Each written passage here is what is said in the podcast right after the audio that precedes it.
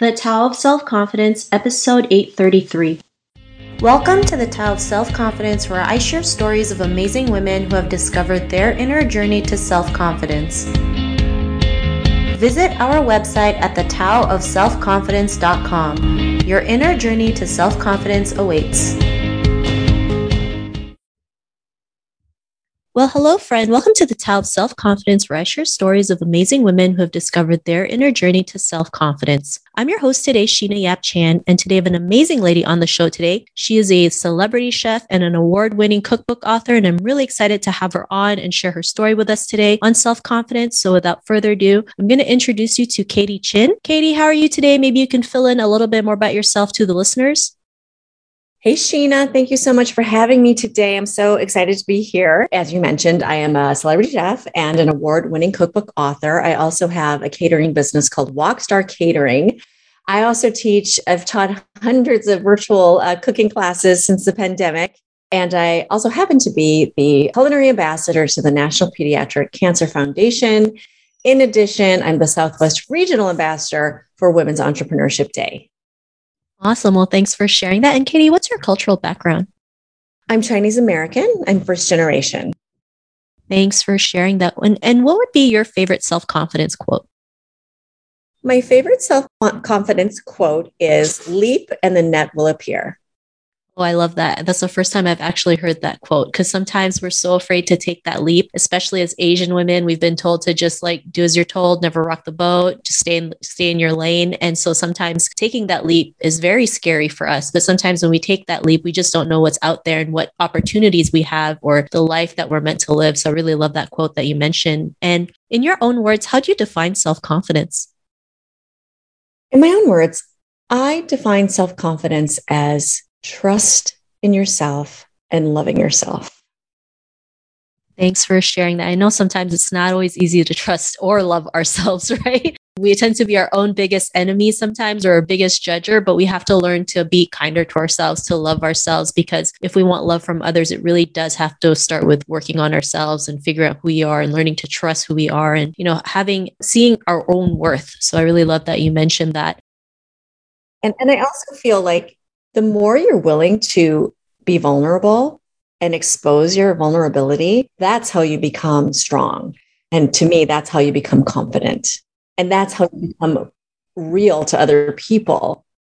Because I think we're also, especially being Asian American, we're also afraid of, you know, projecting this image of perfection. And, you know, we never have issues or problems and we, we'll handle it, we'll take care of it. But nobody is perfect and everybody has weaknesses. But I think once we're really willing to expose our weaknesses, that's how we grow.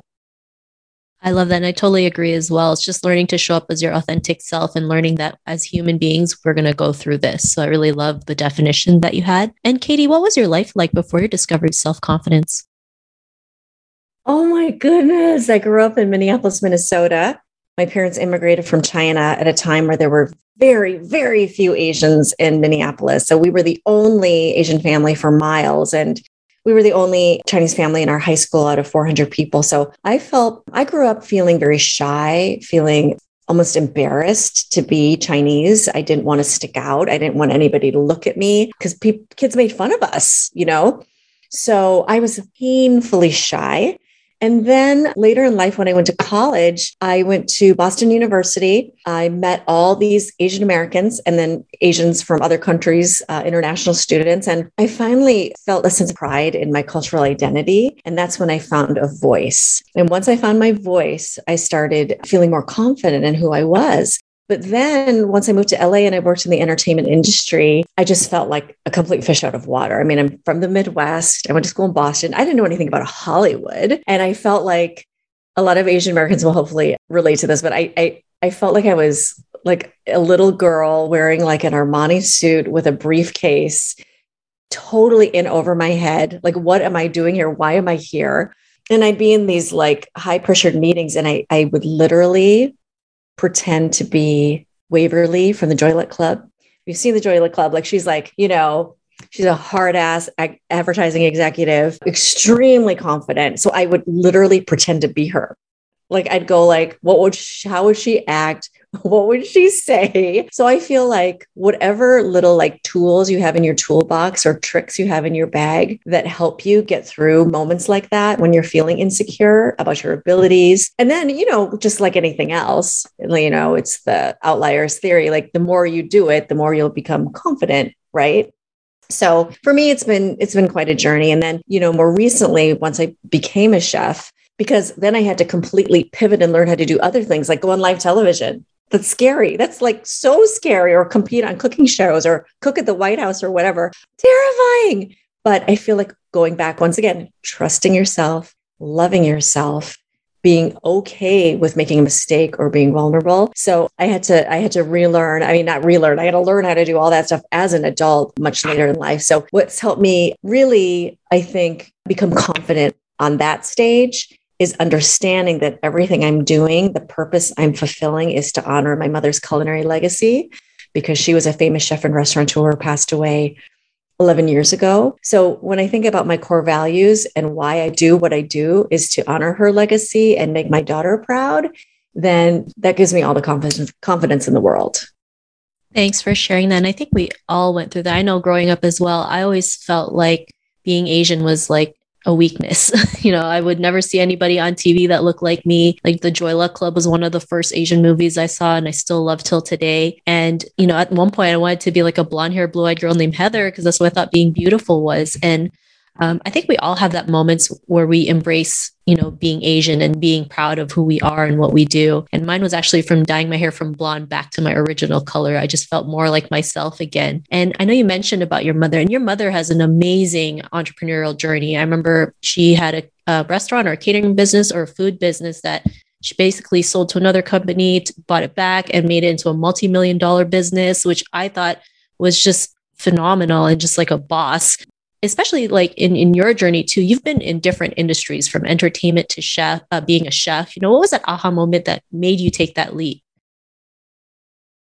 I wasn't feeling inspired. I as you know a good asian american overachiever i became a senior vp at fox at age 28 so i became very successful at a very young age but i wasn't feeling passionate anymore about it. I felt that life is really short if I didn't act on my dreams now, then when? That's another favorite quote of mine. If now, if not now, then when? So I, my passion for cooking was reignited when my mother had to fly to LA and teach me how to cook again because I had forgotten how to cook. And I also saw an opportunity, you know, to create this mother daughter cultural brand for my mother and I together. But I was just like, you know what?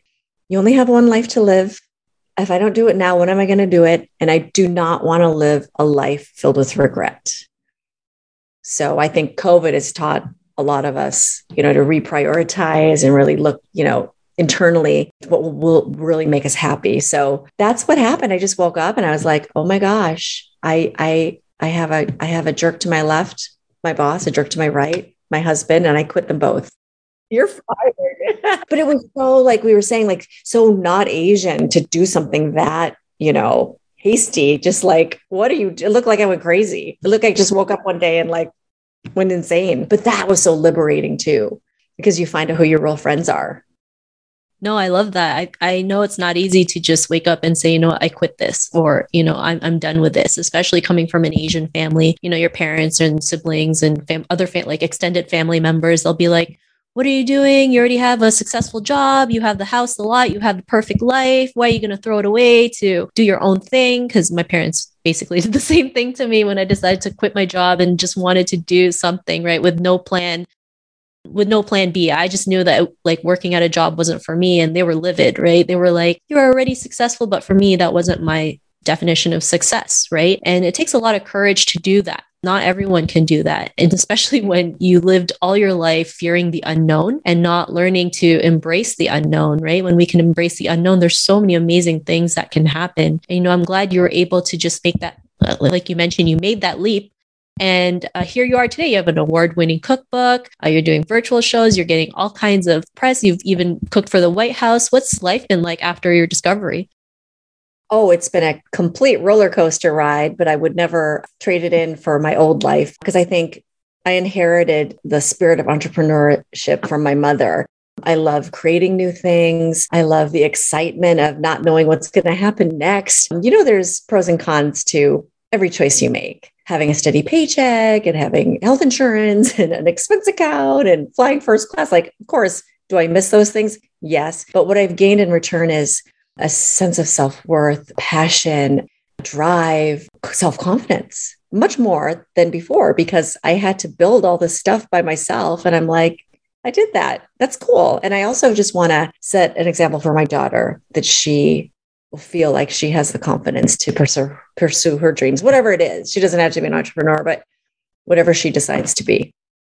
I love that. And I know you have a cooking show with your daughter that you created over the pandemic. It's also been getting a lot of um, great publicity. And I think it's great how so many things happened during the pandemic. I know the pandemic has been such a slap in the face for women, but I also believe now is our time to just go out there and just just go for it, right? Just go for it, whatever it may be. Cause like there's no other way to go than up. We've been at the lowest point at, for for every woman right now, and so I think now the pandemic is a great stepping stone for us to just step into our greatness and just do amazing things. And you know, to the woman to the woman who's listening to your episode, she may be in her own journey to self confidence. What would be that one tip you'd give to her? Ask for help. You need to ask for help, and I think that also goes against our grain, but you need other women. You need other women particularly if you decide to be an entrepreneur, to help you and give you guidance and mentor you. I think finding a mentor is extremely important, not only for networking and who that person can connect you with, but also learn from that person's person's mistakes. They've already been through it. So, you know, and if you happen to be Asian American, I, I would suggest finding an Asian American entrepreneur or, you know, role model if it's different kind of career you're pursuing. Because you know what? You can't do it alone.